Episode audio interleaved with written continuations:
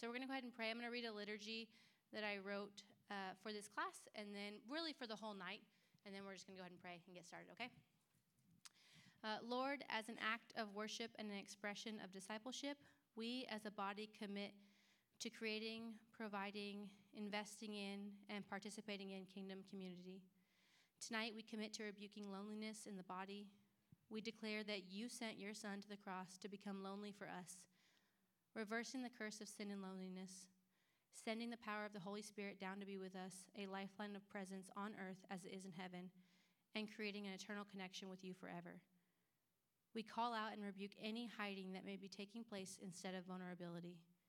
We pray in and rejoice over honesty and relationships that model the grace of being fully known and loved anyway, as Jesus demonstrated. We declare covenant friendships that honor you and your word. We speak life into small groups all over the city that are taking up ordinary holy ground in your name, inviting your presence and reflecting your image to others. We pray for whole families and communities that change their lives. Tables that act as heavenly embassies and fellowship that mends cultural and religious wounds. Lord, let us never grow weary of the heart of community. Let us never forget that your heart is for us to gather with your children. You yourself designed us for community with you and with each other. It is through the one anothering that we can die to our flesh and truly become one body under Jesus. Let us always be known as people of the way.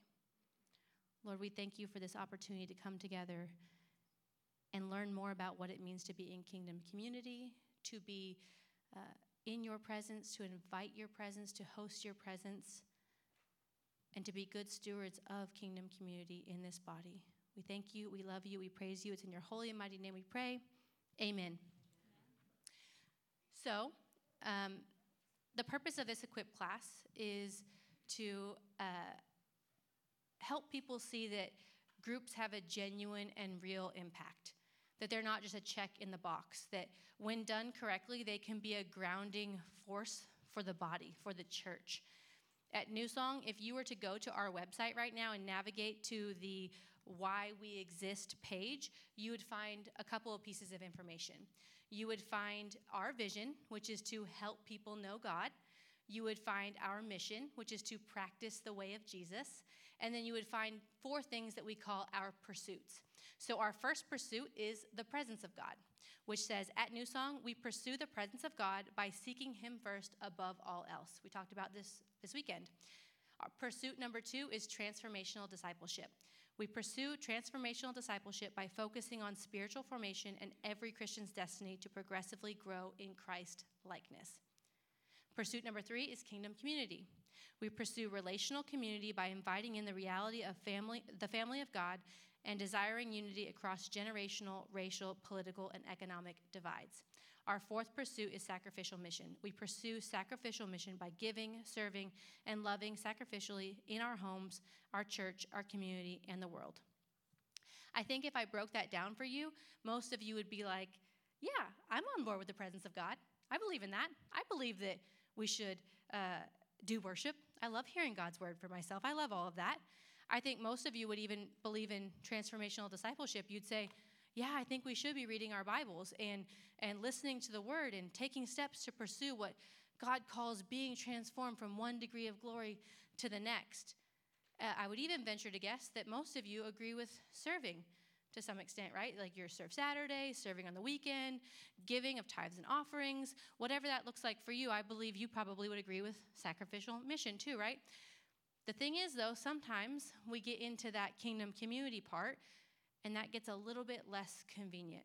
It's a little bit harder. It's, a, it's an extra step. It's no longer in the Lord's house, it's now in your house, and you don't want to do that anymore. So, what happens is people will often leave that part of living the gospel out loud out. They want to leave that to other people. The thing is, I imagine doing that as building a house with only three of the four vital pillars that wouldn't work. I wouldn't, I wouldn't want to build my house with only three of the four support structures. I wouldn't check that off and say, well, you know, the builder said it was okay because he didn't. We, we see in the Bible there's a biblical command to show hospitality. We didn't just pick these pursuits because they looked good on a billboard or because they were fancy words. They were all found in biblical commands. And so 1 Peter 4 9 says, Show hospitality to one another without grumbling. And Romans 12 13 says, Contribute to the needs of the saints and seek to show hospitality. There will be those of us who are more gifted in hospitality. That's, that's true. There are some people who have the gift of hospitality. But the Bible also tells us that we're not to lean on our own strength and understanding to do what God's asked us to do. So even when it's not perfect and it's not our strong suit, we are still called to do the, to, to operate in hospitality, even if it doesn't look perfect. So, what does that look like? It looks like leaning into the Holy Spirit, leaning into God, and seeing what that looks like for us individually.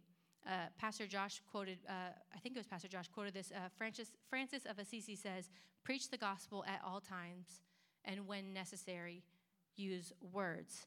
When we live in kingdom community, we offer this opportunity to people around us. When we preach the gospel by living out loud for other people to see us, that's being in kingdom community. That's allowing people to see Jesus in us. That's the preaching it at all times and when necessary, use words. Tonight, uh, later on tonight, we're gonna we're gonna talk about how living in commun- kingdom community is essential to our spiritual growth.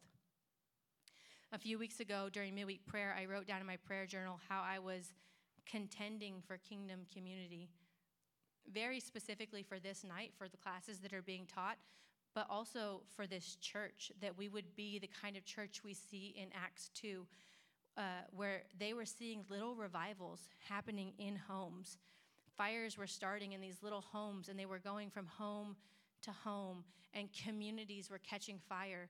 Uh, and then they were they were coming together in greater communities, and and they were seeing this this Christianity, as we know it now, take place. They were seeing it overcome the greater uh, uh, trends of the day. So those people were bringing that fire into what we would call the church now. As the saying goes, it starts at home.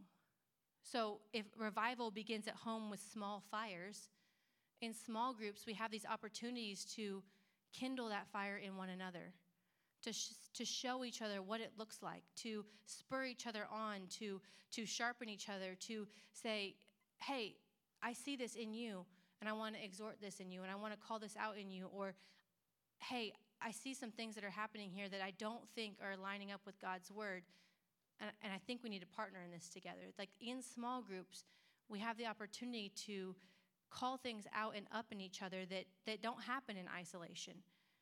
And through that, we have an opportunity to ignite each other's flames. And through that, we prime ourselves up for the greater revival that can happen inside the community. You, saw, you see, like little revivals happening in homes, and then it happens in small groups, and then it happens in churches, and then it happens in cities, and then it happens in states, and then it happens in nations. But I believe that revivals start small, they start intimate, and they start at home. We wouldn't be prepared for giant revival if we're not first doing it in our homes and in our small groups. During that midweek prayer, Pastor Josh was talking about and praying over kids' ministry, and he was specifically talking about how uh, the kids' pastors uh, are not the primary disciples of the kids, that, that that happens in the home. Primary discipleship takes place in the home. And at that time, I was reminded of a graphic I was already planning on sharing. And uh, I had to remake it because it's pretty old um, and it was really blurry. So I like remade it and I cut it and I laminated it for you so you can keep it. Um, but as I was thinking about it, there are what this was is it represents a study that was taken. Actually i don't think it was it's not all that old but it was just not done very well. Um, it was a study done of 18 to 29 year olds and they asked them whether or not they were still connected to the church after they left the home. 75% of them said no.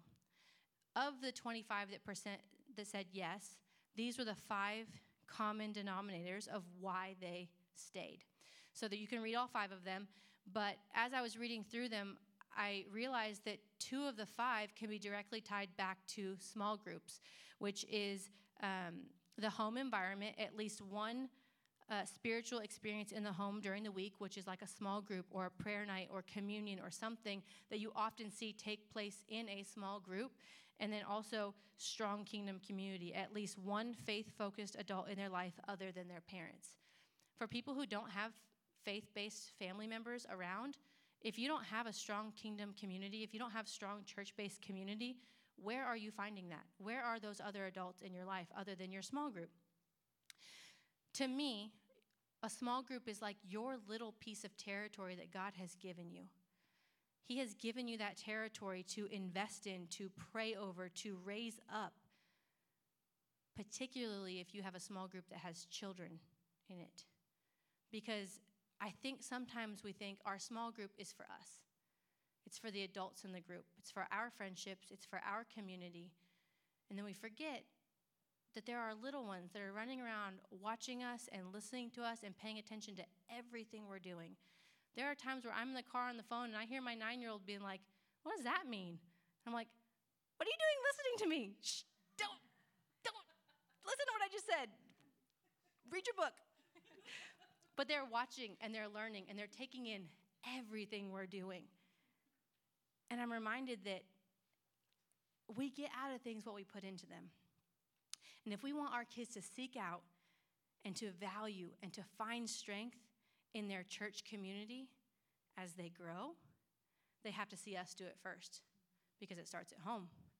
We must show them the value of seeking and upholding that kind of kingdom community.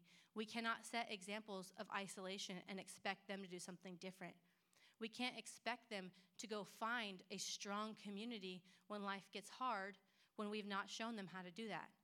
We can't expect them to go find solid kingdom covenant friendships when we don't have those in our life.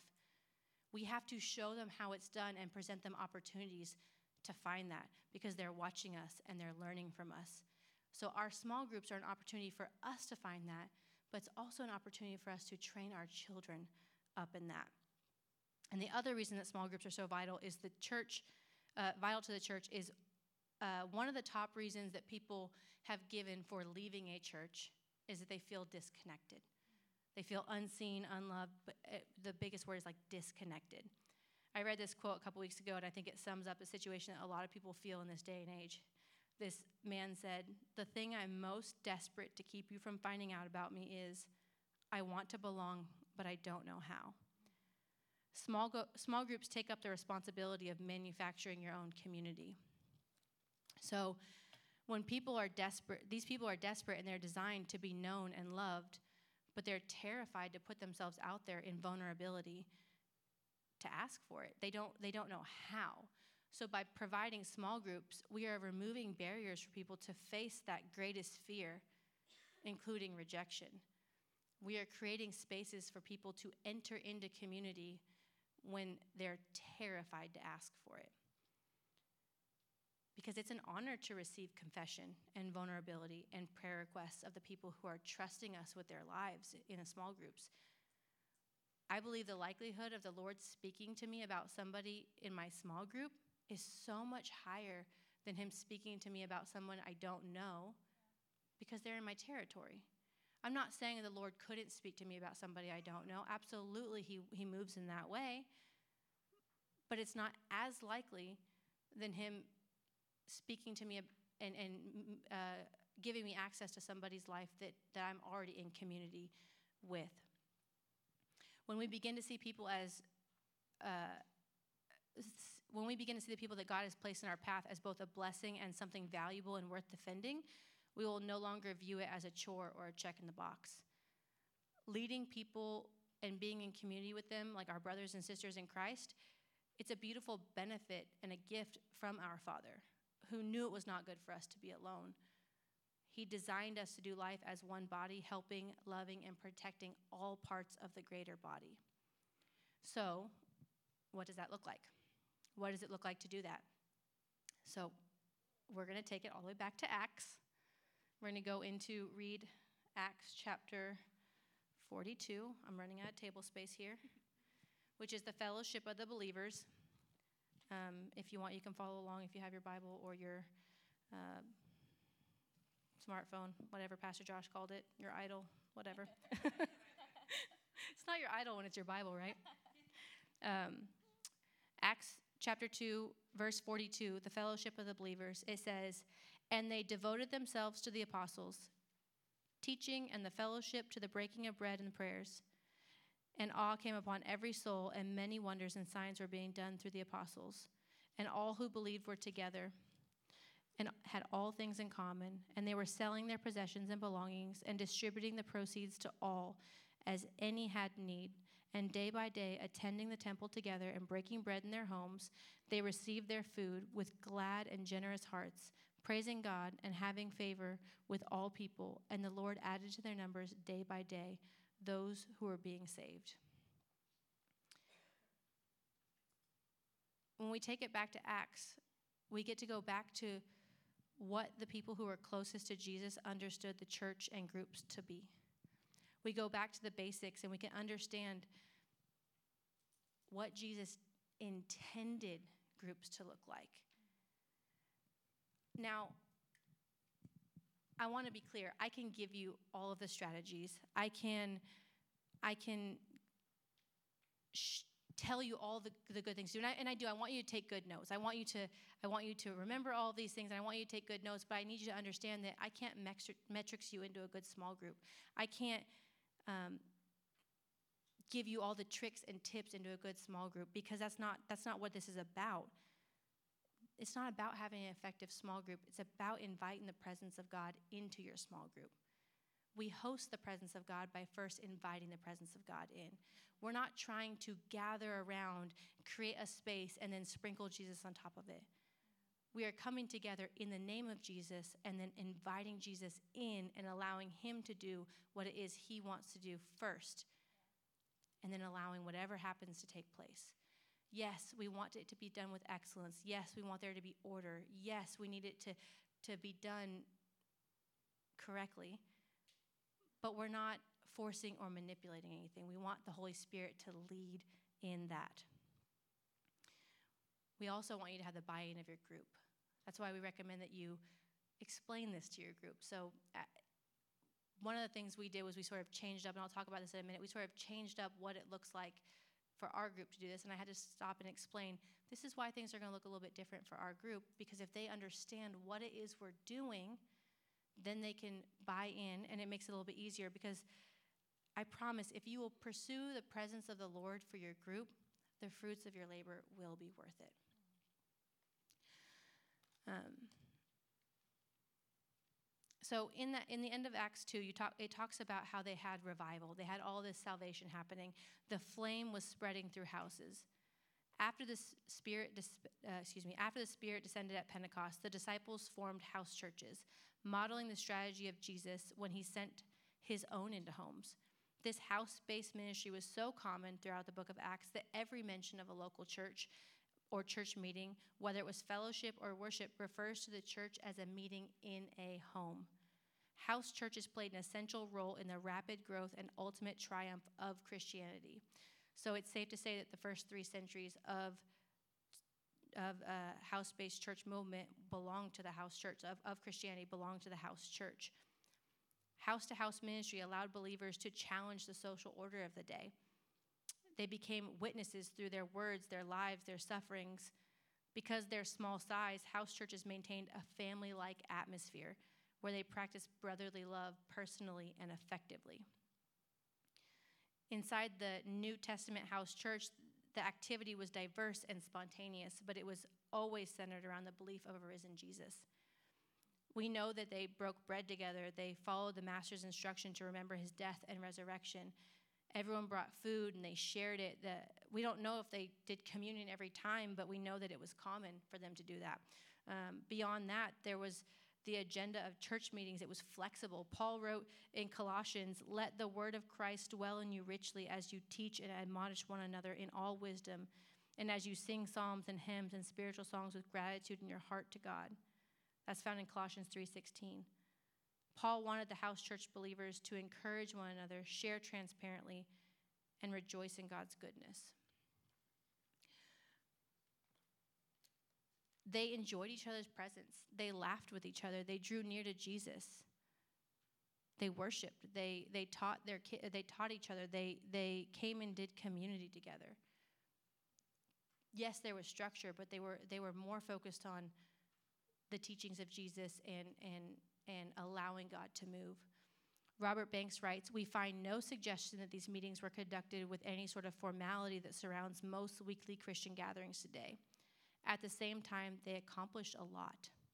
Most scholars agree that the early house churches emphasized the following elements worship, the practice of spiritual gifts, teaching, prayer, fellowship, evangelism, communion, and baptism. Of course, baptism probably didn't happen to every single one. And, and you know, I've, I've, never had a group where we did baptism, but that would be cool. Um, Communicating information was another essential a- uh, activity in the early churches. News from visitors, le- letters passed down from one city of another, uh, warnings of persecutions, actual accounts of persecutions. I hope that's not happening in your small group. Um, they, they were sharing what was going on. They also served as centers of social services for those members who were in need. Young widows and the poor looked to these house churches for support. The other thing was privacy was rare. In an article I read, Wayne Meeks pointed out that life happened in front of the neighbors, uh, in front of their neighbors. It was hard to imagine. It's hard for us to imagine what the early church experienced because we live in such a privatized world. I've noticed that when we live life outside of privacy, I believe the Lord works in more extraordinary ways. I see this a lot on mission trips um, because we, you have to live life in front of people. Um, it's equally beautiful and I think challenging, but the Lord, we get to see the Lord work in people's lives. It's hard to live out a growing and a stretching moment on display in front of everyone. I know it is. And yet, I think this is how we were designed to do life. Not tucked away where it feels private and safe, but out loud in front of people so that uh, we can practice grace and mercy and forgiveness and humility. I believe people grow so quickly on mission trips because they have no choice but to do it in front, in front of people. The Lord strips away the comfort and the veil of privacy, and He removes the safety net. And we see people get to enter exactly what God has for them. They don't get the opportunity to sneak away and say, I'll do that if it feels comfortable. I'll do that when I'm ready. They're forced to just face it right there. But they have brothers and sisters that get to come around them and encourage them and love them and, and offer them grace and mercy. And they just get to move right past it. And then we get to grow too because when I have to offer grace and humility and mercy, I'm growing too. It may not be the thing that God's trying to, that, you know, they may be going through something, but God's growing me too. I say all this to say that if you are inviting in and centering everything that you are doing around Jesus, there's no wrong way to go about it.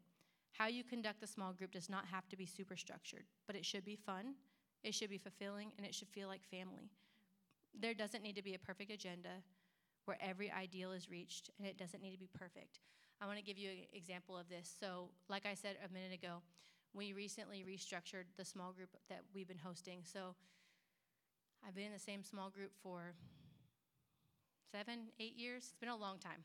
So, we've done like everything. We've done the book studies, we've done the sermon series notes, we've done game nights, we've done fun nights, we've done Super Bowl nights, we've done um, sermon series questions, table talk notes, emotional healthy spirituality, you name it, we've done all of it. Um, and, and I don't think there's necessarily anything wrong with any of the things that we've done. We've done really great curriculum. We've done curriculum that was like, did anyone read the book? We've done, you know what I mean? Like, we've done we've done it all and we've got varying levels of success, and that's okay. You know, a small group is a journey, I believe, but this last time, I just felt like after studying this out for the last couple of months, I just felt like I wanted to incorporate more of what it looked like to be in a home group with the like what the people experienced when they were just past where Jesus was. What was modeled in, in the time where Jesus was closest to them. So I texted them and said, hey guys, it's going to look a little different this time. Just bear with me. And my group's the best. They're like, okay, whatever. So I baked some challah bread, I prayed over it, and I wrote out a, a communion teaching. And then I showed up, and we have somebody in our group who has a beautiful voice, and she was willing to play guitar. I texted her that day and said, Hey, at midweek prayer, they did this thing where they just did like the choruses. Could you do that for us? And she was like, Sure, why not? So we gathered every, you know, we, we got there. We, uh, the kids got to play with like some leftover bounce houses from somebody's birthday. They had some fun. We all talked. We caught up. It had been a couple of weeks since we got to hang out because of mission trips and illnesses and all the things. So we spent some time eating food that everyone brought. We hung out and we talked. And then we gathered everyone up, all the way down from like one years old to the oldest person there. And we gathered around. She led a couple of songs of worship. We just worshiped God together. And it was not perfect. I mean, there was kids screaming, one year olds walking away, somebody stepped in dog poop. Like, I mean, things were happening. It was not perfect. And then we moved into communion, and like we cut up the challah bread, we took communion, and I've got kids asking, "Can I have butter?" And can I have more bread? I want more juice. And you're like teaching about communion. and You're like, hey, this is serious, but also like they're too. They're going to do whatever they want, you know? Again, it doesn't have to be perfect. So we're teaching about communion. They're, they're taking communion together. And then we move into this time where I had two landmarks ago, I had this Holy Spirit burden to teach the kids around me to pray. I didn't grow up learning how to pray. I didn't even grow up in a Christian home. And I remember being terrified to pray out loud. And I realized I'm growing up in a generation full of people who are terrified to pray out loud. And it's only because I didn't know what I was doing. So I thought, I don't want to raise up a generation who's like me. So I thought, I think I can do something about that. So I gathered a couple of my friends and said, Hey, would you guys be willing to meet once a month? Gather our kids around and let's just pick one of them to pray over for the month and we'll just, we'll pray and the kids will pray. And we'll teach them how to pray and we'll give them a safe space to do it. And they're like, yeah, let's go for it. So we did that, and we did that for a couple of months, and our schedules got busy. And I thought, you know what? Instead of adding an extra month in, let's just add this to small group. We'll have more kids, it'll be more chaotic, but let's just go for it. So we put everyone's name in a little bundle and we shook it up until someone's name fell on the ground. And then we picked it up, and it happened to be the girl whose birthday had just happened. So we're like, all right, let's go. Let's line up all the kids in like age order because who knows, a one year old has like, or two year old has like the shortest attention span ever. So we're like, all right, send the two year old to pray. And they pray and they need help. And then we're like, all right, get the three year old, the four year old, the five year old. They start praying, and then we send them off to play because I know that they're not going to be able to stick around. And that's okay. They don't have to sit the whole time. And sometimes they need help, and sometimes they don't. And sometimes the prayer sounds a little bit like, Lord, don't let the devil win today. And you're like, okay, that sounds great. You know, and sometimes they, they surprise you with like these really deep, meaningful prayers, and you're like, that's awesome. But also, faith of a child, right? So then we get through all the kids, they weave all the way through, all the way through all the ages, and then we start getting the adults praying. And this is where you see some of that spiritual maturity take place. And now we're starting to see exhortation and prophetic words and speaking into this young woman's life who's 12 years old and now she's just she's not quite a young woman yet she's just on the cusp of those tween years but she's got all of these adults who are speaking life into her, and they're encouraging her, they're reminding her of her identity, they're um, pointing her towards Jesus, they're just exhorting her. And then you've got her parents there who are watching all of these people and participating in this. And they're seeing their community, community rally around their 12 year old daughter and I'm thinking, I wonder how many 12 year old daughters in this city have that. Probably not many. And it breaks my heart. I wonder how many 12 year old girls in church bodies around this city have that. I don't know. But they could. They can. And they should. So after that, we finish praying up, hug each other, and I say, All right, does anyone else have any prayer requests? And I've got little kids saying, Yeah, I rolled my ankle. I got a little scratch on my toe. And I'm like, Yes, thank you, Lord, for the small things. And then we've got somebody else saying, Hey, my wife's at home and she's really struggling.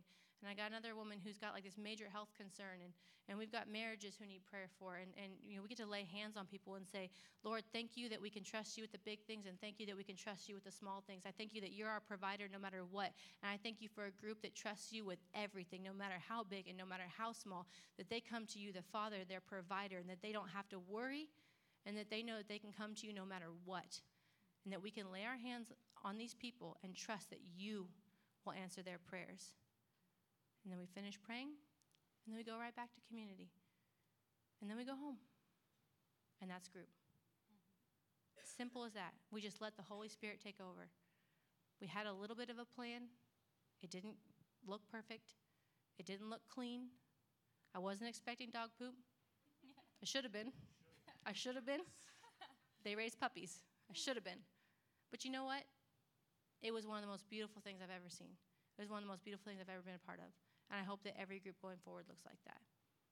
Because the presence of God was there, and I felt like we did what He wanted us to do. And so I just want to encourage you guys when you seek His presence, He's going to show up.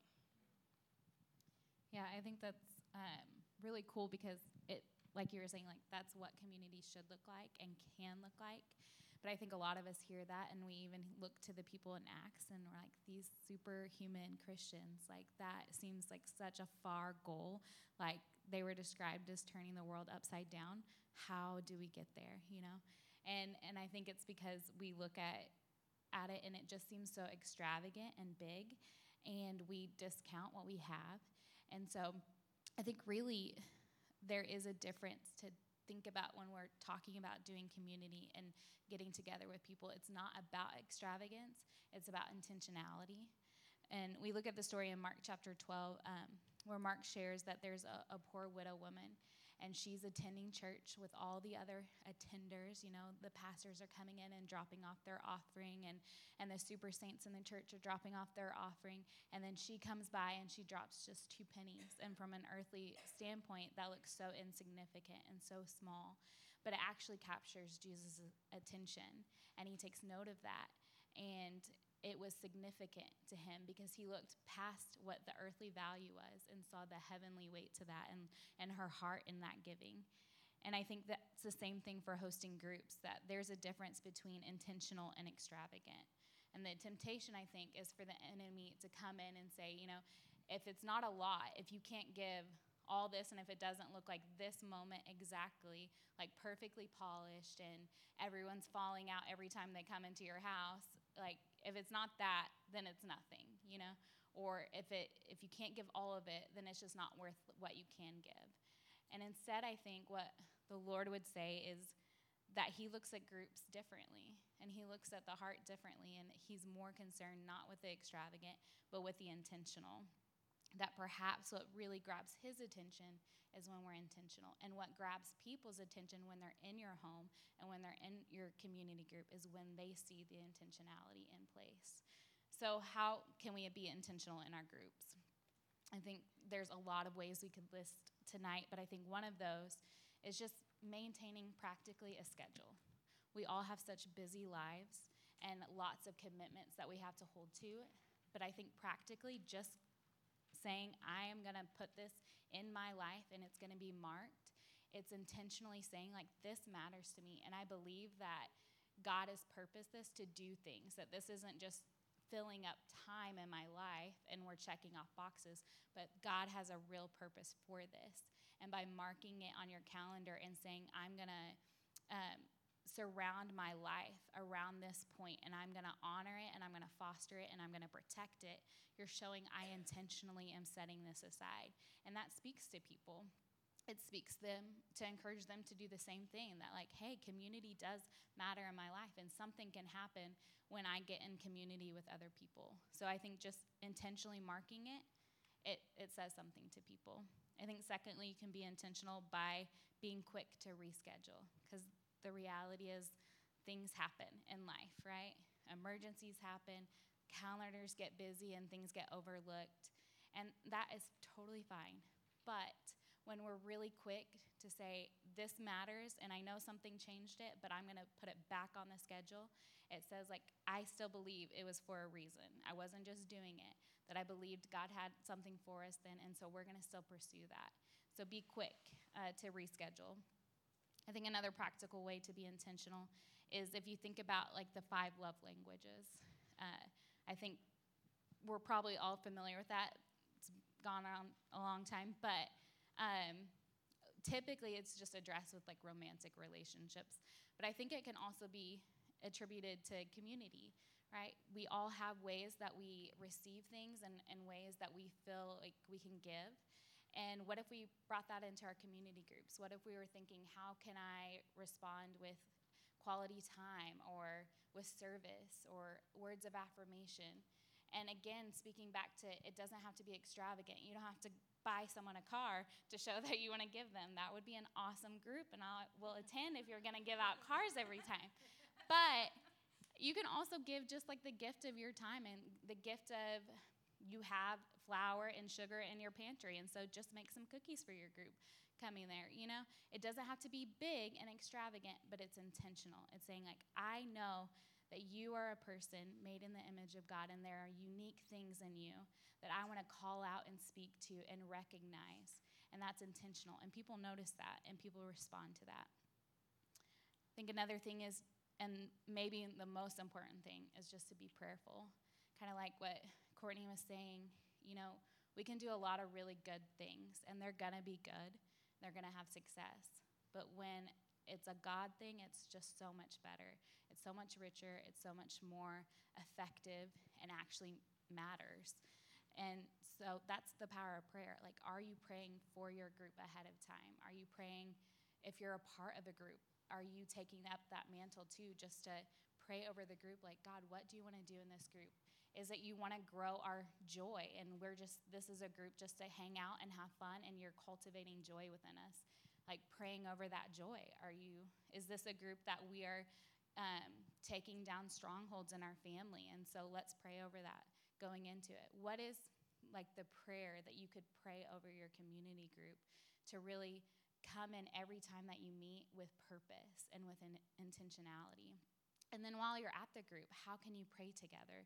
Like her example is great of fostering that with the children in the room and letting them observe what it looks like to pray together. Uh, we have needs. So why don't we use that time to express it and then not just do the Christianese thing of like, yeah, I'll, I'll cover that in my alone time prayer, which is a great thing to do. But how can we right now in this moment come together and call those needs out and call that name out, that person by name, and say, I am going to God for this need right now. And then how can you be prayerful by following up on that need?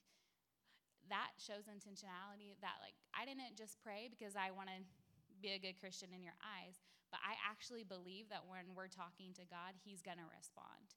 And so, what was the response? Did He answer that prayer? If not, like, is this something we still need to c- contend for? Is there something we still need to go to prayer for and keep fighting for? What does that look like? Again, it just shows intentionally that we're planning on doing things in this small group when we're not just here filling up space. Uh, so, being prayerful, I think, speaks to the intentionality, and none of that takes extravagance.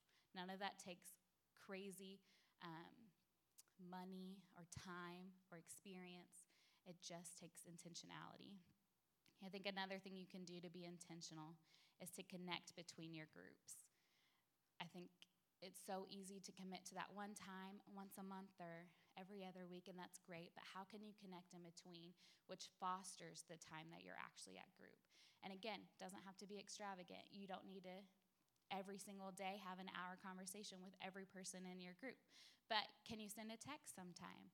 Can you make it a point on the weekends to find them and have a five minute conversation of how's your week been? What, what are you facing this upcoming week?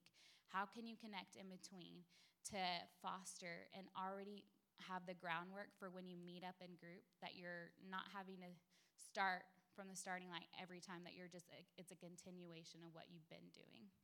How can you connect in between? I think the last thing to consider about not being extravagant but t- chasing intentionality is to foster the small. I think it's very easy when we start talking about community groups to get discouraged with the size being small that again it's that lie from the enemy that if it's small it's insignificant but small sometimes is actually a blessing, especially when it comes to community.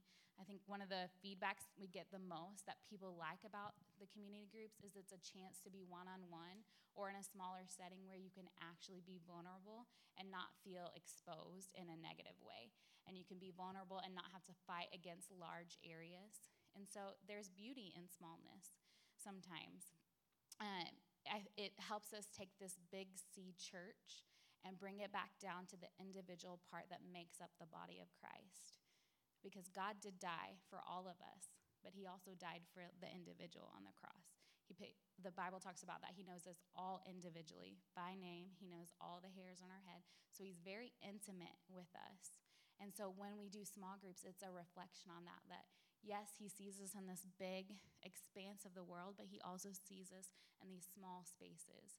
And when we participate in that in community, we get to reflect on that and we get to engage in that and remember that we are an individual and we get to um, communicate with that with each other.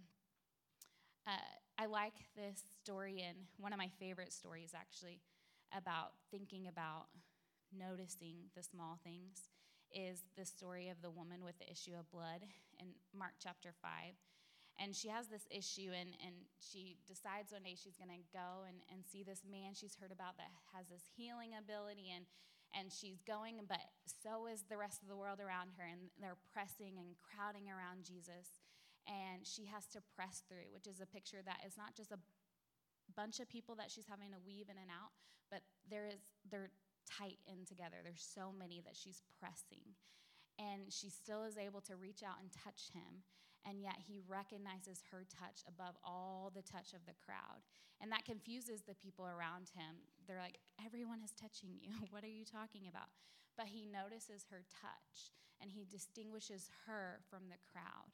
And I think that's what happens in, in small groups and in community is that we get to meet with other people like Christ does. And we get to see the individual in front of us and be intentional with people. And so people aren't lost people feel seen and they feel noticed by God.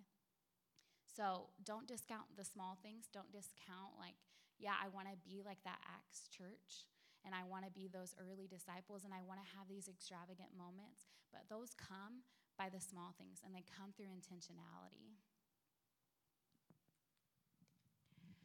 So, we talked a little bit earlier about the spiritual transformation that happens in small groups. And one of the things that we saw in the or that I saw in the Acts church when they talk about that is they call it like the oikos transformation. And i hope i'm pronouncing that correctly because i didn't take greek. So um, one of the major cultural gaps between what we see in biblical times and what we see now is the extended family. Uh, in the ancient greek they called it the oikos structure. Those living in the western world we don't have that we have very nuclear families. That's not a concept that they had then. They didn't have a nuclear family. They just had the oikos structure, which was parent, parents, relatives, servants, other workers. They all lived together. There wasn't this nuclear family of mom, dad, children. That's it. That didn't exist. Everyone lived together.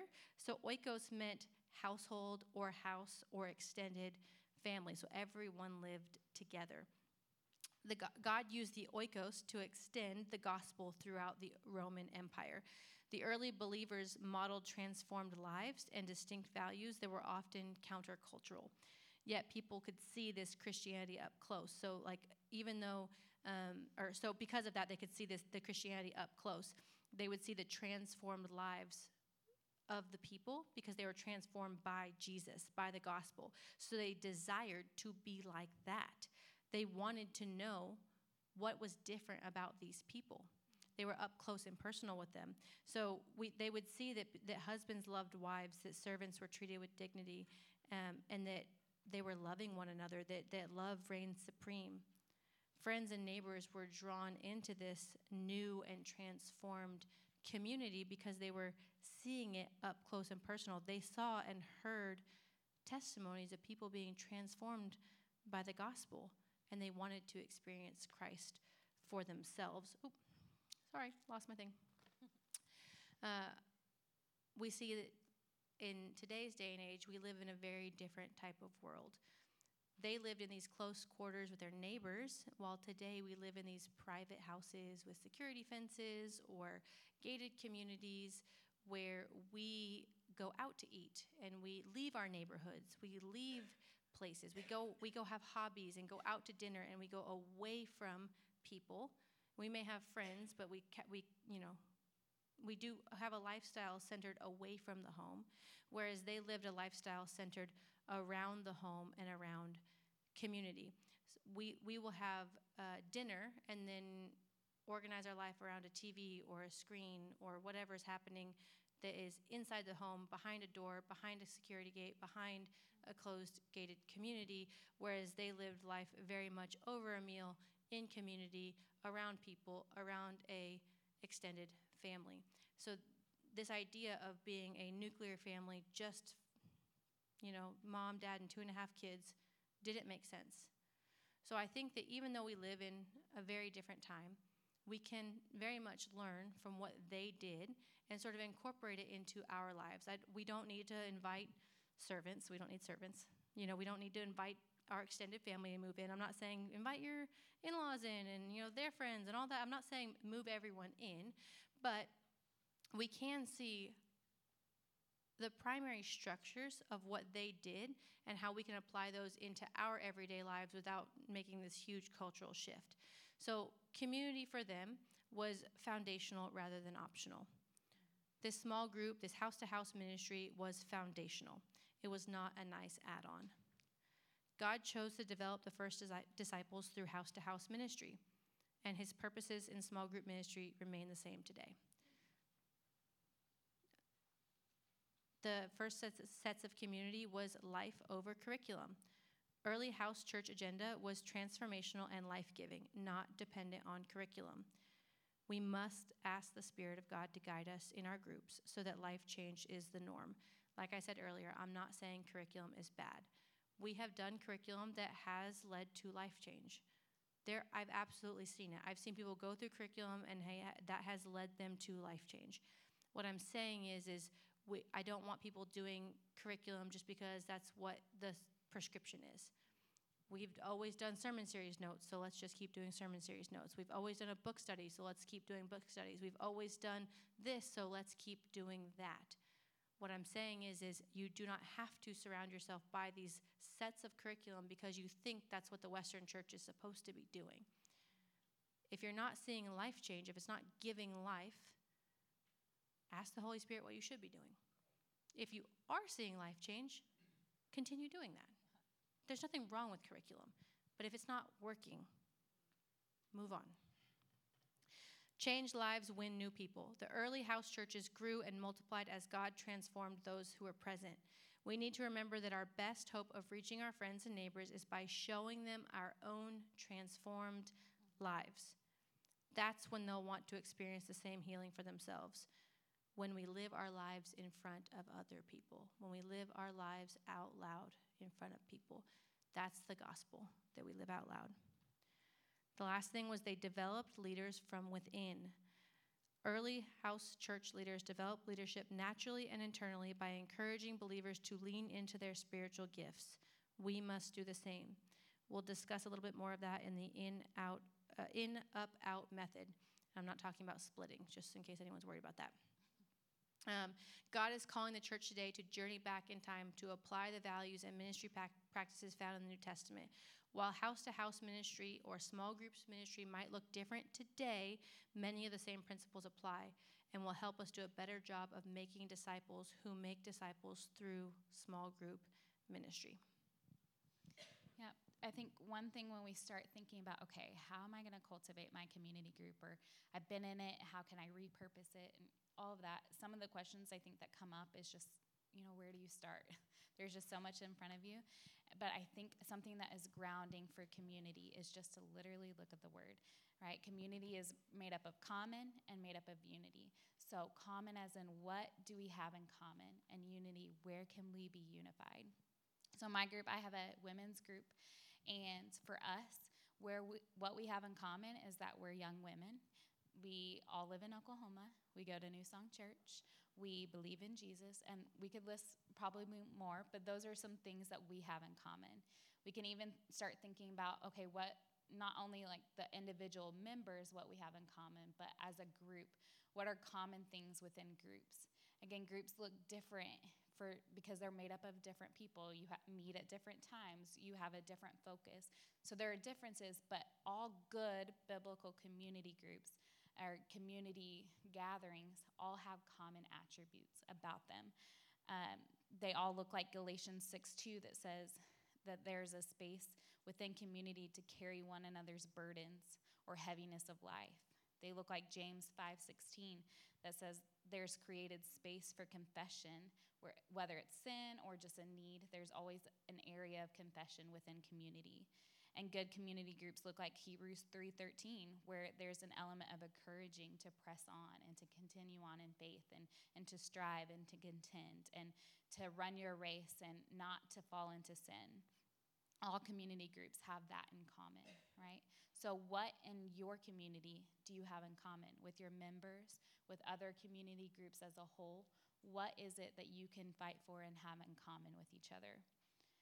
For my community group, we have a lot of things in common, but we also have differences. Some of us are at the bottom of the age bracket that we, you know, purpose for, like we're in early 20s. Some of us are in the upper age bracket for our group of older 30s. Some of us are single, some are dating, some are married, some have a couple kids, some don't want kids at all, some that's not on their radar, some are trying, some have grown up in church and some haven't. Some have walked through really big trials and a lot of trauma, and some haven't had that experience. So there's lots of differences and seasons and lifestyles.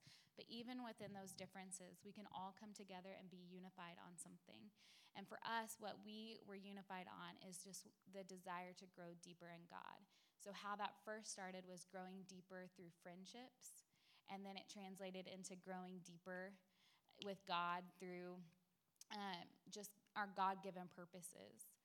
And that'll translate and it'll continue to, to morph and change with seasons and times, but there's always something that we can be unified in. So, what in your group, in your community, can you be unified on? What is it that you have in common, and what can you be unified on? And that's a great place to start to define your community. Community ultimately when we think back again, like no matter what your specific looks like, all of us are made in community um, and the kingdom of God. And so all of us do have something common with that. And to begin with, and maybe to just kind of land on and cement this, the whole reason we're talking about this and the reason it matters is because community confesses Christ. When we dispel the idea of community, we dispel the idea of God because God Himself is community. At the very beginning of Scripture in Genesis 1, we see the start of everything. Everything to follow is based off of the fact that this occurred. And what we learn at the very beginning is that God was, that He is and He exists outside of creation. And He started creating. And when He got to us, He did something very unique. And in verse 26, He says, um, or it says, Then God said, Let us make man in our image according to our likeness. So the us and the our is referring to the fact that God is Trinity, right? He's God the Father, God the Son, and God the Holy Spirit.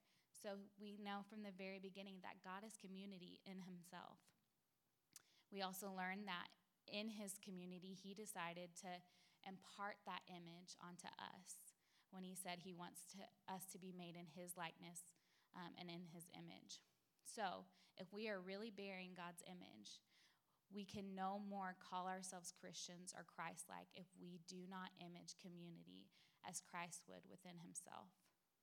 When we look at community from the lens not of obligation, uh, but an opportunity to actually experience God in this unique aspect of who he is, it repurposes community. It's no longer a have to, it's no longer just a step in your walk with God, but it, it's a unique get to experience. I think in church we we have those common words that we associate with God and they're all true. Like he is our savior, he's our friend, he's our companion, He's our helper, uh, He's our provider, and all of that is true. But at least for me, I haven't heard this a lot that He's also community. Like, do we experience God like that? Uh, but there, that is an aspect to him. And when we participate in community with other people, we get to experience that aspect of God and that nature of God. Uh, Matthew 18 20 expresses this idea that community is a way of experiencing God when it says, For where two or three are gathered together in my name, I am there in the midst of them. So, in other words, it's talking about when people decide to get together in the name of God, that He shows up and he doesn't just show up by himself, that he brings himself with him. God the Father is there, God the Holy Spirit, and God the Son are there. So when we participate in community, in godly community, we get to uh, experience the community of God and commune with that, which is really cool.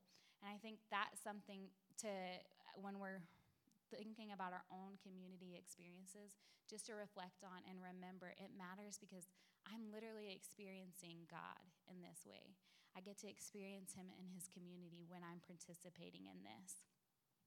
Not only does that uh, operating in community help us experience God in this way, but it helps us connect to fellow image bearers because the scripture didn't say he just made me in his image or just Courtney in his image. Like all of us got to bear that image. So when we're in community, we get to see Christ in others and where that image is maybe distorted or veiled because of sin or struggle or fears or need, we get to partner together and help restore that image back to their original image it was meant for. Proverbs 27 17 says, As iron sharpens iron, so one, per, one person sharpens another. Ecclesiastes 4 9 through 12 says, Two are better than one because they have a good reward for their labor. For if they fall, one will lift up his companion. But woe to him who is alone when he falls, for he has no one to help him up. Again, if two lie down together, they will keep warm. But how can one be warm alone? The one may be overpowered by another, two can withstand him. And a threefold cord is not quickly broken. So, community is a way that we get to be together and we get to experience the image of God together. And community is the character really what that is describing is this is sanctification this is how we walk out our salvation is like 2 corinthians 3.18 says we are being transformed into the same image from glory to glory uh, there's an article i read this uh, last couple weeks called Created for Community, and they have a really good quote about this. They say, Building and enjoying healthy community is going to require us to believe the gospel, to believe that what Jesus did for us has power and relevance for the way we relate to God and to others. Community is the test of learned truths. Can you really say you are place, uh, that you love unless you have a chance to not love? Are you really patient unless you are placed in a situation that is pressing? Community tests the transformation. Every one of us is a saint in isolation. It's in community that our real weakness, flaws, and sins are exposed. That's why community is essential, not optional for transformation. Community is what allows us to really process with other people how am I in this walk with Christ? Like, how am I really being transformed? Am I really looking more like Christ? And we get to sit with each other and ask that question Do I look like Christ? That question of asking, Do I look like Christ? is the picture of discipleship, right? That's what the disciples were doing is they were gathering around Jesus closely to say like I want to look like you. Teach me how to pray. Teach me how to do this. And that's what we're doing when we're in community is do you see Christ in me? Do you see do I see Christ in you? Uh, Wikipedia talks about that biblical discipleship is, was defined as actively imitated, or a disciple was actively imitated both the life and the teaching of the master. It was a deliberate apprenticeship which made the fully formed disciple a living copy of the master. And so they were described as an apprentice at that time would walk so closely with their master that the dust from their feet would kick up and cover them because they wanted to be that close to look that much like them and learn from them and not miss anything along the way. This summer in New Song students, we got to do an apprenticeship program with our students, and we defined that for them as someone who has decided to follow another person to become capable of doing what that person does or become who that person is. Dallas Willard describes discipleship and uh, as or the process of becoming a disciple like this. We are learning from Jesus to live our lives as he would live our life if he were us. I'm not necessarily learning to do everything he did, but I am learning how to do everything I do in the manner that he did all he did. So, community is how we practice that out. It's how we practice being transformed. It's how we practice the way of Jesus. And it's the venue where discipleship can be practiced and encouraged and lived and reinforced and corrected and edified so that each of us are truly following after Jesus. Proof of that is not just seen in isolation, because that's where you, a lot of people get in danger the Bible talks about that the heart is deceitful. Who can know it? And when you're in isolation, sometimes if you are struggling, you don't know you're struggling because you're blind to those things. So, getting in community is the part where we can take off that veil and, and really look at each other and say, You look like Jesus, or let's do this so we can look like Jesus more. And all of that, all of that transformation process, all of that discipleship and coming together in community is the process of confessing Christ. So, all of this to say that the process of inviting the presence of God in should be producing spiritual growth. Spiritual growth, in and of itself, is communal. Can spiritual growth take place in isolation? It can to an extent, but how do you test it? Right? You you can you can grow in discipleship and some of these things in isolation, but you're only to an extent because you can't test it, right? So I think that sometimes in groups or uh, outside of groups that we can be we can kind of have this thing of like it can be hard to foster growth. But the bible exhorts us in colossians 1.28 to admonish and teach everyone with all wisdom so that we may present everyone fully mature in christ. The bible is clear on this giving us over 25 one another statements uh, exhorting us to pray for serve love encourage and comfort one another to name a few.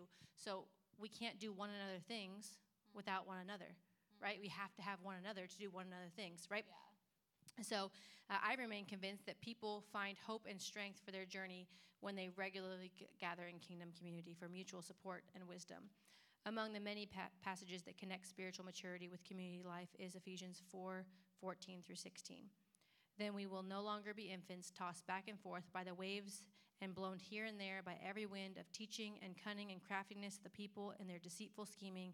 Instead of speaking the truth in love, we will grow to become in every asp- or every respect the mature body of him who is the head Christ. From him the whole body joined and held together by supporting ligaments grows and builds itself up in love as each part does its work. Spiritual growth assessments also confirm what the Bible teaches. The pop- popular Reveal survey, used by thousands of churches, confirms the essential role of community in spiritual development. Those most committed to Christ, or in this Reveal survey called Christ centered, had the highest participation rates in groups and other forms of kingdom community, such as spiritual friendships, serve teams, or spiritual mentors. Many said that small groups was still the core component of community community life for them, even though they voluntarily participated in other expressions of community. Even when churches no longer offered official groups or required participation in group membership, groups for membership, people grouped anyways, even creating their own. No one committed to walking with Jesus wants to do the Christian life alone. It's clearly taught in the Bible and confirmed with the data that intentional community is essential for life change. So, spiritual growth is for everyone, and we need one another to make that happen. So, when we're inviting the presence in, we are inviting that to happen with each other. But sometimes I think we expect spiritual formation success from other people, right? Like if Pastor Josh led a group, certainly his group would experience that sort of spiritual transformation. Or if Dallas Willard, we've heard a lot of quotes from him tonight, if if he did it, surely discipleship would take place. Or if Pastor Lee Cummings, the, the pastor who did who did um, Landmark Assembly, if he led a group, like surely that group would see discipleship take place or spiritual growth take place. And I think sometimes people get overwhelmed with the idea of, well, I'm not a pastor, or I'm not that spiritual, or I'm not that smart, or I'm not a theologian, or I don't know all the answers to all the Bible questions, and I can't do all of that stuff. So, how is spiritual development going to take place in the group that I lead or I participate in? But the thing is, is those are just regular people. Mm-hmm. They're just pursuing God. They're not saints. They're not, they're not, they don't have anything extra that we don't have access to. They're just seeking to make themselves available to the transforming grace of God in every part of their lives. It's, um, they're, no, they're no more unique or special than anyone else in this room. There's nothing stopping anyone else from participating in those kinds of things. It's just allowing the Holy Spirit to move. Yes, they may have studied. Yes, they may have more credentials, whatever. The thing is, is spiritual transformation can happen in any group that you're participating in if you're inviting the presence of God in, because it's not on you to make it happen. Yeah. You're not doing it. Yeah. You're just facilitating it. Yeah. Right? So I think that lasting change requires partnership and mutual engagement of others in the body of Christ and a partnership with the Holy Spirit. That is what the church is supposed to be doing. I think we get a little bit too caught up in, I can't do it on my own. Well, you're not supposed to. Todd Hunter in uh, Christianity Beyond Belief puts it this way regarding the need for a community to practice and proclaim the good news of Jesus to the world. We are a cooperative friends with Jesus, living in creative goodness for the sake of others in the power of the Holy Spirit. He affirms that it takes community of friends living in the name of Jesus to change one another and transform the world. Thankfully, there are people throughout the ages who have experienced this kind of life and serve as our guides. And apart from a few mystics called to a more solitary life of prayer and spirituality, our spiritual ancestors will tell you that the intentional group life centered on communal living and in the way of Jesus is a major contributor to the lasting progress and permanent change. This is what people called the early church people of the way. Not the people of the doctrinal statement, not the people of the political party, not even the people of the book. Long before they were called Christians, they were called the people of the way. The remarkable love and lifestyle of this group was so powerful and so unique and so transforming that it set them apart. They were called the people of the way. Spiritual growth is both an opportunity and a possibility for every Christ follower. Every, every team, every prayer circle, every small group in the church has the potential to become a, catalytic, a catalytic change oriented community for the people in pursuit of a new way of life. Every small group has this potential for their little group, for their, for their area, for their community, for their church.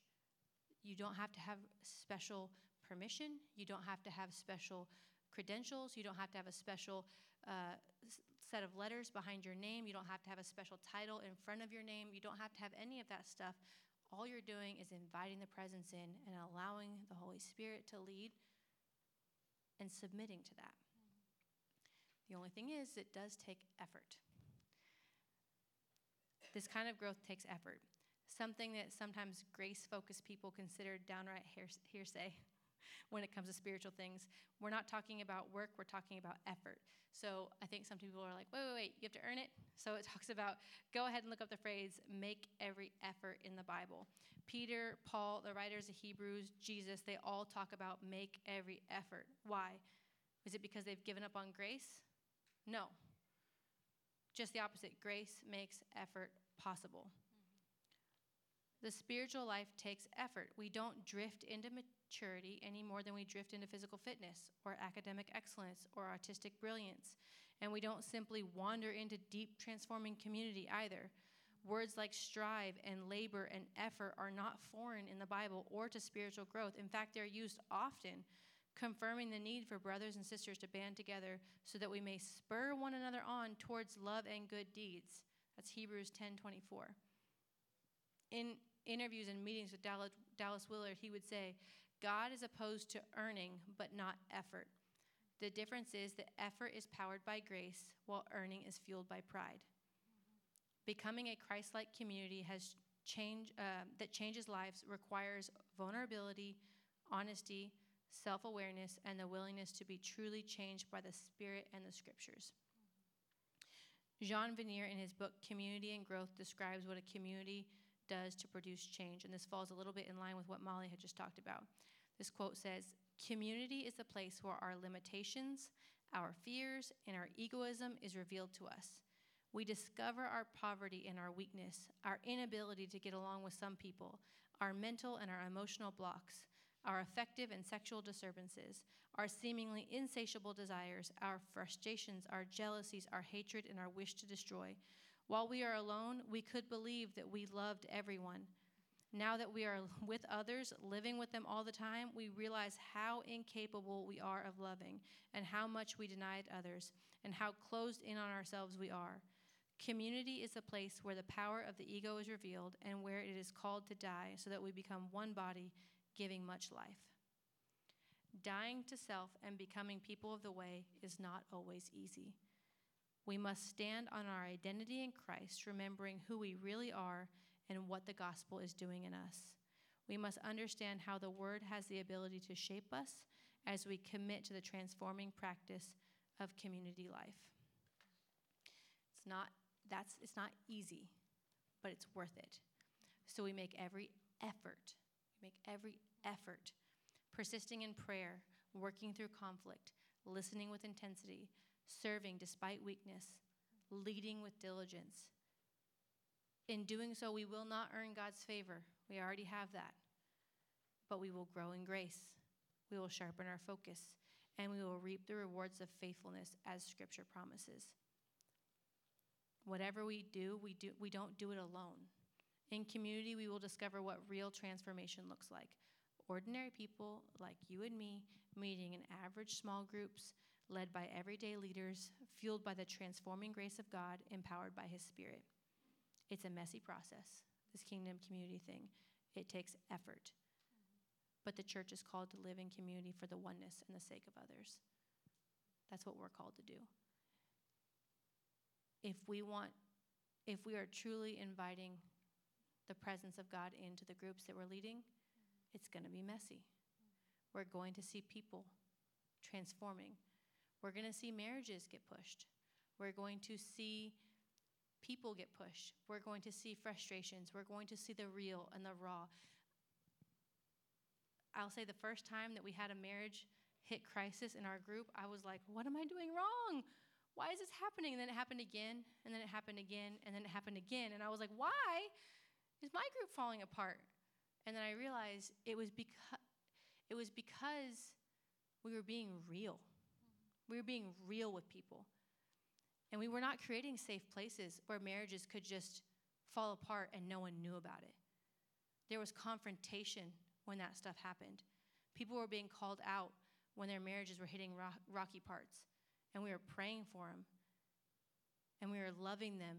And we were starting to see restoration. We weren't creating safe spaces for marriages to fall apart. We weren't creating status quo where sin didn't get called out. We weren't creating, it's okay, just do whatever. We weren't creating those kinds of spaces. So we were facing real things that real people deal with. And at first, it took me by surprise. I didn't understand why people were so messy. But then I realized it's through that that we were all growing. We were inviting the Holy Spirit in. We were saying, hey, send us real people. Help us grow together. And He did. And I'm so thankful for it. Because when He sends you real people and you get to really get in the trenches with those people and you get to see God work, nothing, nothing grows your faith like seeing a marriage restored, mm-hmm. like seeing people grow in the things that you never thought they'd get past, like seeing people recover from things that, that seemed so far beyond repair. When you see people overcome the things that they couldn't get past, you get to do life with people. You get to experience all of the things that make makes humans human. Mm-hmm. And you get to partner with them on that. And you get to see God work in their lives. And it's by inviting the Holy Spirit in inviting the presence of God in that we get to do that and then we get to grow alongside people. So it's for the sake of others and, and the sake of the body of Christ and the oneness of the body, the greater body of Christ, that we do this. And messy, it, it's it is like it's so rewarding and you get to see the transformation but it's scary it, and i think a lot of us we run from that and because it's hard to acknowledge that sometimes and it's hard to live in the space of weakness and we avoid it at all cost you know uh, especially when it's in front of other people but i think there's a real beauty and there is proof in scripture of how God invites our weakness to transform that. Um, and I'm from my own experience, even one of the biggest areas of weakness I struggled in in college was just a really, really rough season of loneliness where it was heavy, uh, where I would always try out, uh, like to be out on campus because it was the the lie I could hide behind that if I'm around people, I'm not really lonely. But it, when I would go back to my dorm, it was like I could feel all the air leaving the room, and I just felt the loneliness inside just overwhelming.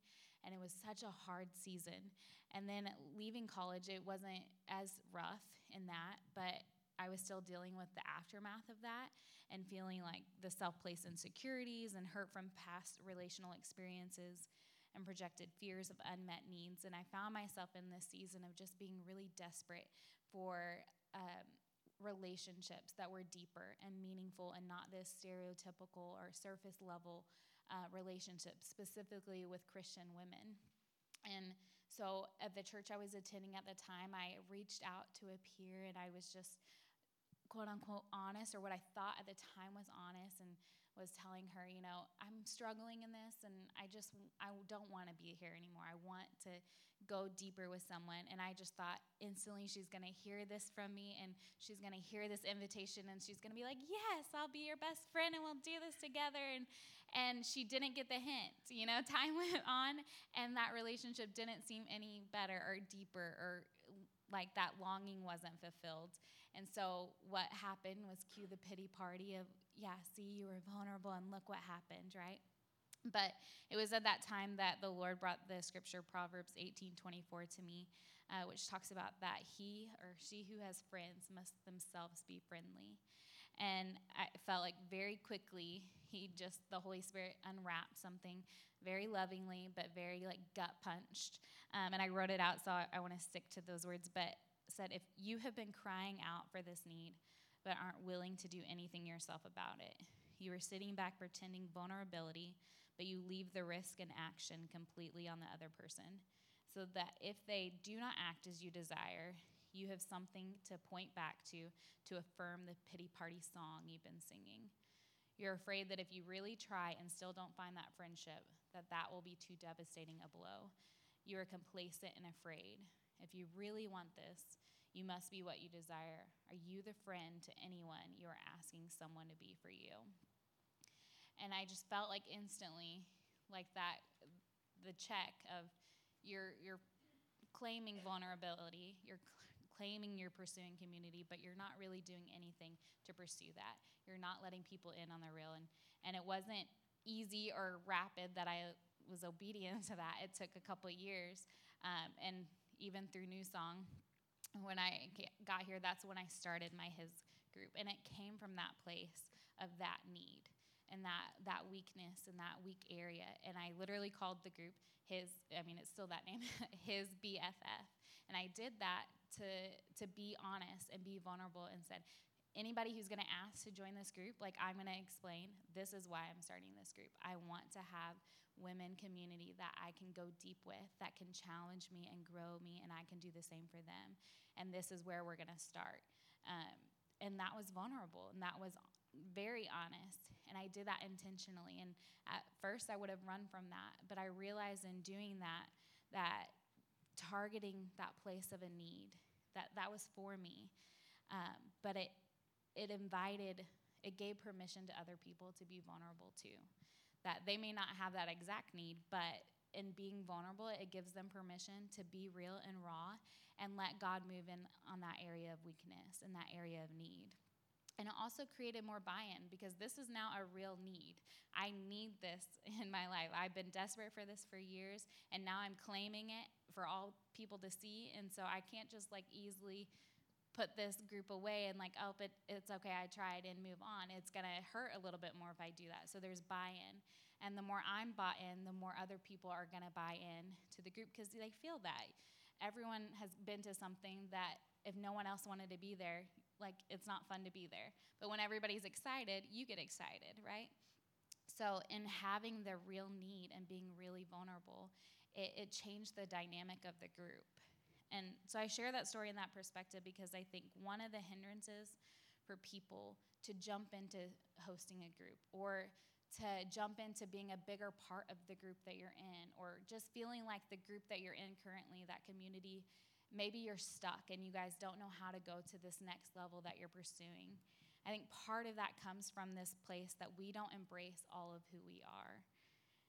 The reality is is we all go through things in life. We all have needs, we all have struggles, and that doesn't necessarily mean you're on a path of like complete rebellion against the Lord.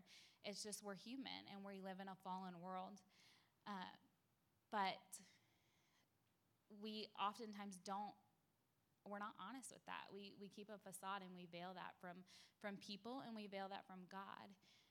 But we, there's a beauty in embracing that. And it's not about like glorifying in those things, right? I didn't create the group just to all get together and talk about how we don't have friends.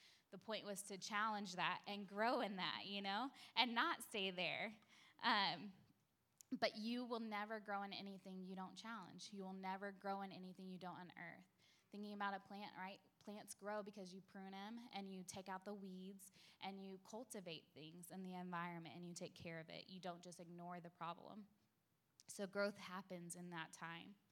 Paul describes his weak point like a thorn and an irritant that he begged God over and over to take away, but God didn't. And instead, he, he discovers that God was going to work through that when he talks about in Second Corinthians. And he said to me, My grace is sufficient for you, for my strength is made perfect in your weakness. Therefore, most gladly, I will rather boast in my infirmities, that the power of Christ may rest upon me. Therefore, I take pleasure in infirmities, in reproaches, and needs, and persecutions, and distress for Christ's sake. For when I am weak, then I am strong. So if we're waiting for this qualifying factor to move, to be unleashed, so that we can really have these community groups like we've imagined them to be, then we're going to be waiting around a long time. And we're reading, honestly, from a Bible that's not really there because the Bible that talks about biblical community and lists these people that practiced community for our model, none of them were perfection like, none of them were perfect people, right? Paul previously killed all of his would be members of his community. That's not a great community group to start with. Peter didn't even want to be a part of his community group, he denied it, and he was the flaky participant. They're not great community people, but God still worked through them and transformed them, and they were definitely marked for the church, right? The early biblical Christians, they were filled with people like fishermen, tax collectors, doctors, demon possessed people, sinners, social outcasts. So the question really tonight is like, what is that area that maybe you've discounted, that weakness, that struggle that actually has primed your influence for your community? Where is your biggest need? Perhaps that is the core of your community culture. Perhaps the area of need for you or for your group members, the point of weakness, the thing that bothers you the most in your group, that is something the Holy Spirit is highlighting as an irritant to you. And perhaps that is the very thing that, that you feel is lacking is an opportunity that God has purposed. So, where you can start with what you have, you can start with where you're at, you can start with that weakness. In Acts chapter 3, Peter is walking by the temple and he notices a, a lame man. And uh, it's the famous verse that says, Silver or gold I do not have, but what I have I give you. And we don't typically use that to talk about community, but I think it, it does serve a good purpose because Peter could have seen this man and, and, just stopped and said, Yeah, like this is your financial need. You're destitute, you're lame. Like, let me meet this need. And that was a need for this man. But Peter looked at him and he saw the need within the need, the deeper thing. And he was willing to participate and give what he did have. Community groups, they do happen because of details, like the place that you're meeting at, what you're going to talk about, the activities you're going to do. Those are important. But the most significant component is the spiritual component of community groups. And sometimes we forget about that or we neglect it. Greater than the details, you have Christ within you, the hope of glory. Is this an offering you recognize as having and an offering you're willing to give? So, no matter if you have the largest house with the best accommodations or um, many many hours in the week to to plan your group perfectly and you can pray over it for 24 hours ahead of time or if you have all the snacks in the world and and all like the perfect children that never throw tantrums like you don't have to have all of that in place but what you do have is you have Christ and you have the Holy Spirit in you and that is the main thing and if you're willing to offer that that is where we see transformation and community happen first Peter 4 8 through 11 says, Above all things, have fervent love for one another, for love will cover a multitude of sin. Be hospitable to one another without grumbling, as each one has. Give, basically. It goes long and long, but whatever you have, we all have Christ within us. That's all the image that we bear. So if that's where we start from, if that's our grounding thing, then no matter what the details are, we're inviting the presence of, of God in. And then the last thing before we leave, uh, I want to just get really super practical with you guys. Um, one of the things that we have found that has happened organically in groups that have been really successful and have faced the test of time is that there is sort of a splitting of the leadership. We talked about how they, uh, in the Old uh, uh Testament, or excuse me, in, in, Acts, they saw that they developed leadership within their groups. Um, so a couple of things happen that I find the groups that last the longest, they do this. They share responsibility. So, groups that meet in different houses as they go, year in and year out, typically last longer, so that the, all of the responsibility doesn't land on one one household. I'm not saying it has to happen all the time. It doesn't have to happen for you guys, but something to consider.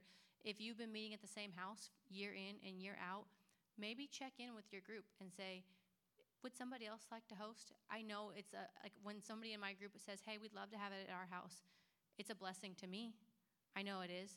It doesn't have to happen all the time, but it's always a blessing when someone says, we'd love to have it at our house this time. It helps shoulder the responsibility. I kind of think of um, as, as a family, we're a family, right? Our group's a family. Would one person in the family shoulder all the responsibility for the whole family? And if they did, how long would that last? And how long would it be healthy? right?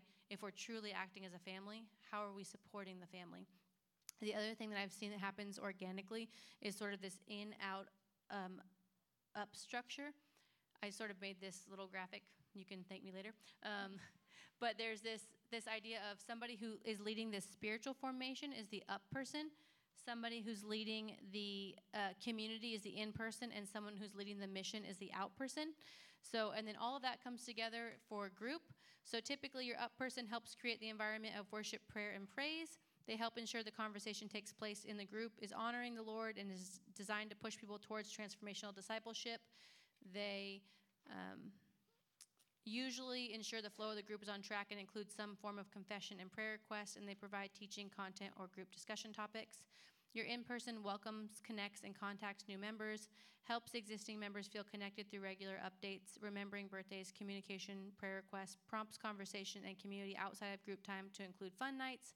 They may assist in hosting duties. I, like I said, switching houses up has best outcomes. They initiate care responsibilities such as meal trains or cards for sick or in need group members, and they may help address conflicts when need when needed. And the out person helps cast vision for the greater purpose of sacrificial mission organize serve projects either independently or by ch- determining when the group will serve as it serves Saturday together. They may organize financial support for missionaries within the church, or they may assist in leaders with organizing fun nights to support the kingdom community. So if you see here, like the, the spiritual up person and the in community, they sort of overlap with meeting.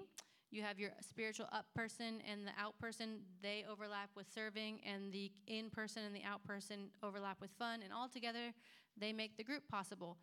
This doesn't have to look exactly for your group. I would just recommend that if you have someone who's naturally good at connecting with people, allow that person to do that for your group. If they're the person that remembers birthdays every single time and that's not you, empower them. Because I know that's not me. If, if you have someone who's like very mission oriented or very um, serve oriented, allow them to help organize something like that because that might not be you, but it might be somebody else. Uh, Debbie over here is part of the group called Oasis, and they have like a, a three prong leadership approach. And I've seen basically exactly this form very organically, and it's been very successful. Um, there's no reason why it all has to land on somebody's shoulders just because you started the group. If we're looking at longevity five, seven, ten years down the road, there's no reason why you can't ask for help and allow the rest of the family to come on board with you. Initially, it may not look that way, but as you start to learn your group and as you start to learn the patterns and the skill sets and the spiritual giftings that the people in your group have, allow them to help you. Allow them to like load the dishes, so to speak. Why wouldn't you? That's how families operate. This is how your group should operate, right? When we work, serve, love, and grow together, we are more likely to see the kind of revival and kingdom community that the early church did. We will see what Acts uh, 2:47 says, and every day the Lord added to their numbers those who were being saved. Let's pray so we can get you guys out to pick up your kiddos. Heavenly Father, we thank you for this opportunity to come together and celebrate kingdom community as you want to see it, Lord. Uh, we thank you that you are the author and the father of kingdom community that you are the you are community. I pray a blessing over everyone in this room who committed and and gave of their tuesday night to sit here and learn about what it means to to offer community to your children. I pray a blessing over them. I, pr- I pray a new anointing over them. I pray that right now the holy spirit is giving them new ideas that he is prompting them of what it would look like to transform their group to more accurately reflect what it is you want done, that your presence would be so uh, tangible within their groups that they walk away and say, I didn't know group could be like this. I pray that, they would, that they would draw people in, that they would live the gospel out loud, that it would be Jesus in them that draws others in. I pray that, that they would be so on fire for what it means to be in kingdom community that it draws others in and say, I want to be a part of what you're doing, not just in your group, but I want to provide that for other people. I want to create spaces for others to come in and experience transformation in their life. I want to help be a part of living the gospel out loud. I thank you that you are inspiring people right now, that as this church grows, we need more people who are willing to live their life out loud for people, who are willing to open their homes up, and who are willing to invite people in. I thank you for it, Lord. I thank you that you are the one who will bring them in. We love you. We praise you. It's in your holy and mighty name we pray. Amen.